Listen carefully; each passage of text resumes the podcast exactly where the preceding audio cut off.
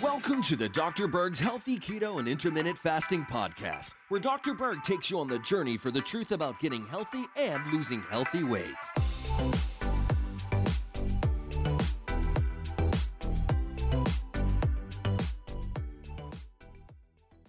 So today we're going to talk about how to increase your blood oxygen levels. So when you breathe in, you get oxygen, it goes down to the lungs, it then gets absorbed in the capillaries, exchanging oxygen for carbon dioxide. So as you breathe out, you're getting rid of CO2. As you breathe in, you're getting oxygen. And there's certain oxygen binding proteins in the red blood cells that are then carried around to the tissues and released. And when your oxygen is low in the blood, that's called hypoxemia. And there's a real simple test to measure to see if you're low in oxygen in your blood. It's called a pulse oximeter. It's a little thing you can stick on your finger, okay? It'll also measure your, your pulse rate as well. And this helps determine if you're low or normal.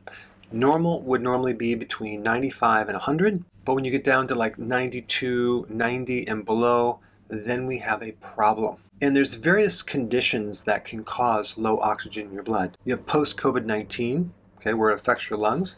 You can have carbon monoxide poisoning. Let's say, for example, you're climbing a mountain and there's high altitudes, that can cause this. Uh, COPD, chronic obstructive pulmonary disease, uh, emphysema, which is a lung disorder, asthma, bronchitis, pneumonia, and even sleep apnea. Now, the three big symptoms that would also be associated with low blood oxygen shortness of breath, rapid breathing, and a faster pulse rate. But there are some natural things that you can do. The most important nutrient that you need to take if you have low levels of oxygen is zinc, okay? Zinc increases the carrying capacity of oxygen.